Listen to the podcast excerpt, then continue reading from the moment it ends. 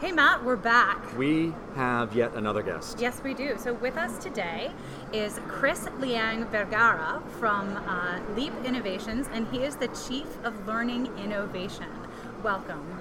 Hi, thanks for having me. Of course. So, what is it that that you do at Leap Innovations? So, learning innovation is a broad stroke here. Um, for background, I was, I was a teacher for eight years. Uh, did my master's in curriculum technology and, uh, and reform. And so, in the early days of Leap, I would do uh, teacher coaching, work with the principals, really on the ground work with our our pilot network and the implementation of personalized learning. Mm-hmm. Um, and thankfully, just been a fantastic groundswell in Chicago. Uh, so as our team has expanded, still support the schools, but uh, work with some of our breakthrough schools and kind of whole school redesign, Okay. along with our sort of larger level strategies. And the Leap Learning Framework has been uh, one of my main projects to date on really trying to define for ourselves, you know, on the research side and our professional development, uh, what are the elements of personalized learning uh, for implementation. So when you're when you're working with these these newer schools, these breakthrough schools, you call them, Mm-hmm. um, are these designed like from the ground up around your framework, or are you helping them with a f- Like that- redesign. yeah, almost. redes. Yeah, I'm not exactly sure what to ask here. I guess Yeah. is, is it? Sure. Yeah, why don't you help me? So out? it's a. I mean, the fantastic part. I mean, the, the awesome part about it, it's a two and a half year partnership with the schools. Oh, nice. So a nice Okay. long runway. Yeah. And, and really acknowledging like change isn't going to happen overnight. And we always start with sort of root cause, you know, a very aligned vision um, with the team. And it's community based leadership. So we acknowledge really early on that Leap, we're not playing a role of expert or, or we don't have a school model in a box per se. Yep. It's going to be led by the local teachers and community and, and administrators on, you know, you know your context and kids a thousand times better than we do, your values, your curriculum. And we do work with public, charter, and private schools.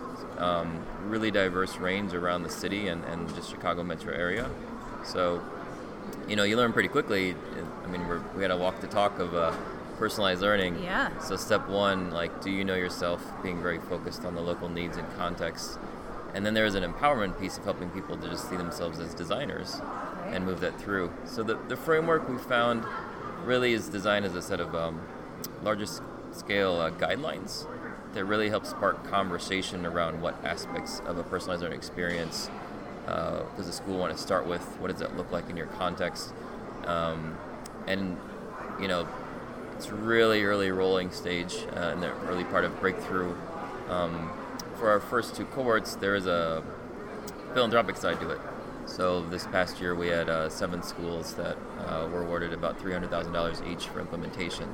okay. Wow. Um, but they had to submit, you know, a five-year plan Right. of what that looks like. Again, really, you know, being honest about the the runway for change, uh, the agility that a school team needs, and building that sort of local leadership and capacity and kind of improvement cycles. Because as we all know, like what you made in your lesson plan only makes it through one period, and then you're tweaking Right, it along the way. Right, exactly. So, like- Get that, so as you're making your school plan, even more so, like once it gets to reality, you're always tweaking and adjusting and moving along the way. So we're really focusing on building local capacity so they can own it and roll it forward. So you said something about uh, the agility of a school uh, in order to, to make this change.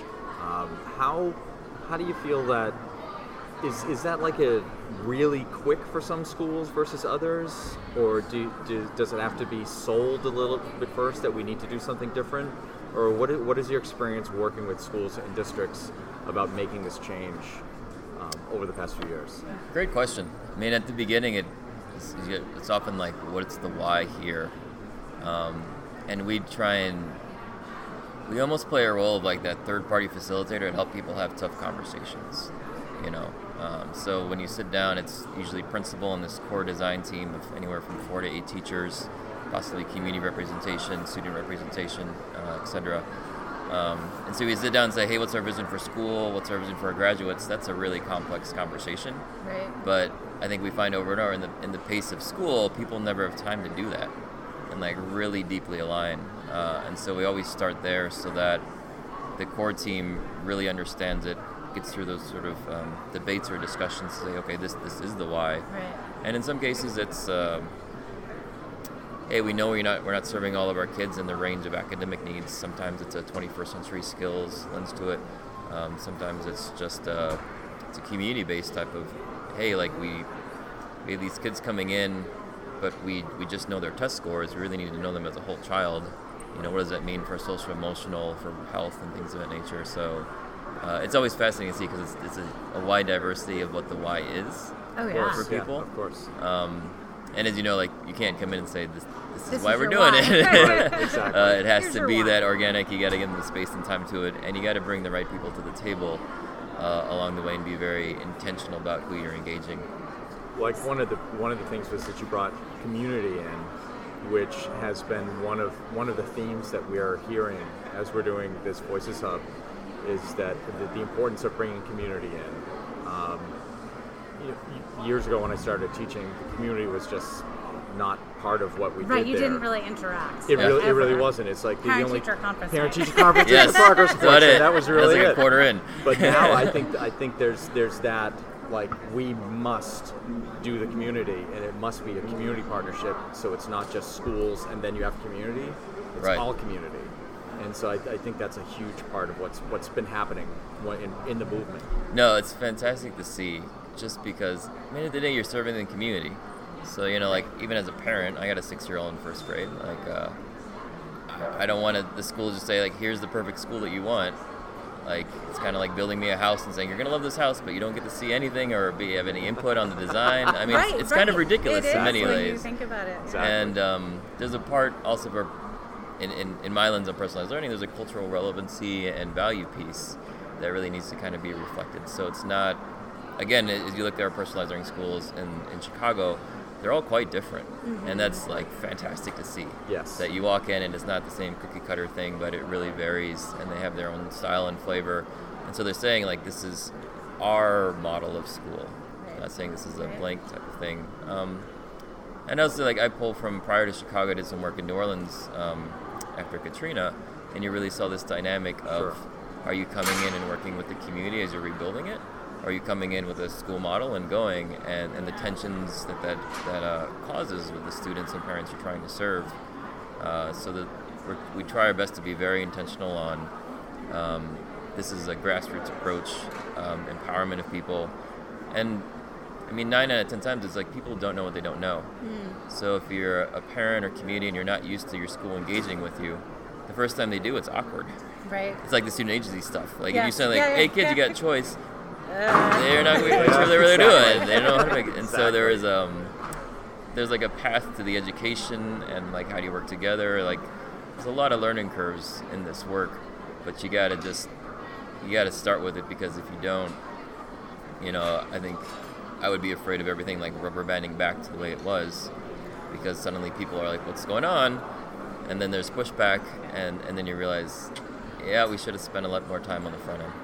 Right. So like yeah, let's kind of talk about that a little bit. So as as we're we were talking, I'm thinking, you know, about how like the process is is it's ongoing. You're never done, right? Innovating and, and you never get to personalized learning. Like you're there's always something else that you have to get better at or layer on. Um, and it takes a while. And so like you have a team, right, that kind of goes through that original tough work and then they feel great and then but how do you keep how do you keep teams at the table and moving to like past the time they're with you Excellent. You guys have some really good questions. Um, so currently, we kind of use like Kotter's model of change man- management, or kind of like the we also use like you know the elephant and the rider and the path type of stuff. yeah yeah yeah So to really think through, you know, this is a long game. To your point, like you're almost never done, and so you might start with a core team and they get their heads around it, and you know, doing pilots and getting it going. But the way I usually frame it is like, don't be the mad scientist in your lab, and you come back out and people have no idea right what, what you're happened. even talking about because exactly because some things are dramatic shifts and some things aren't but you gotta like bring your people with you and so where there are touch points to involve other staff members um, we often find like visiting other schools and even internally like really upping the internal classroom visits. Mm-hmm. So if you have you know a pilot going in four or five classrooms don't just be like this hidden lab. Like bring other teachers in Yeah. and also like keep it honest. I think that's one thing we try and stress of it's not going to be perfect. Like it's a very messy process trying any kind of new Right. practice. And so you know be honest with that with the surrounding staff too because if you lose their trust, then you're gonna back, be back to like, why should I buy in? Yep. Right or they- even if they just see like you know a, like a polished perfect example Yeah.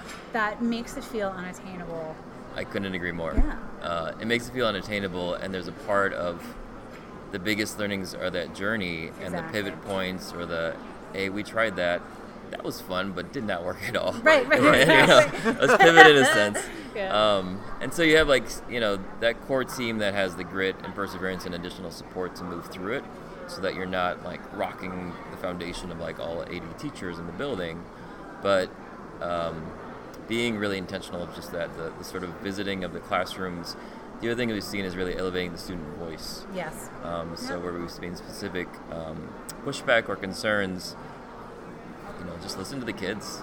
Uh, some schools did some awesome stuff of just uh, student-led conferences uh, become a very common practice, um, and that helps significantly with the parents because just this dynamic of like I'm sitting next to my child's teacher and my and my kid is across the table advocating for what they need Right. and why it's good for them, and it just helps one the parent and teacher realize hey we're on the same team, like we're not against each other, and and our end goal of the day is this kid in front of us and how do we serve them together, and so it's like a shift in power dynamics absolutely communication, and then even for the kids, like even the kindergartners are adorable. oh I yeah You know? yeah I mean, they- got plenty of opinions, but. I know and then when they can like just tell you what they're learning about and why you're just like okay, yeah, and it's really hard to Yeah. to argue with that, and so it's it's just like different little things of just I think elevating the voice of those that are sometimes not necessarily silenced, but not brought to the table, and realizing hey, they have some really good things to say, and um, even in our design, we have a teacher and student surveys that we do, and so same thing, elevating the student voice and the teacher reflection piece. Um, nothing about it is evaluative. It's just all for, you know, you're going through this journey, so let's be reflective and that kind of hear what the kids are saying, hear what the teachers are saying. Right on. So uh, we have really enjoyed talking to you, um, but we do need to ask you the one big question before we wrap up.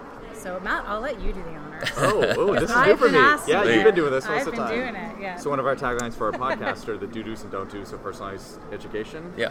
So we're going to ask you, uh, what is your biggest do do for personalized education?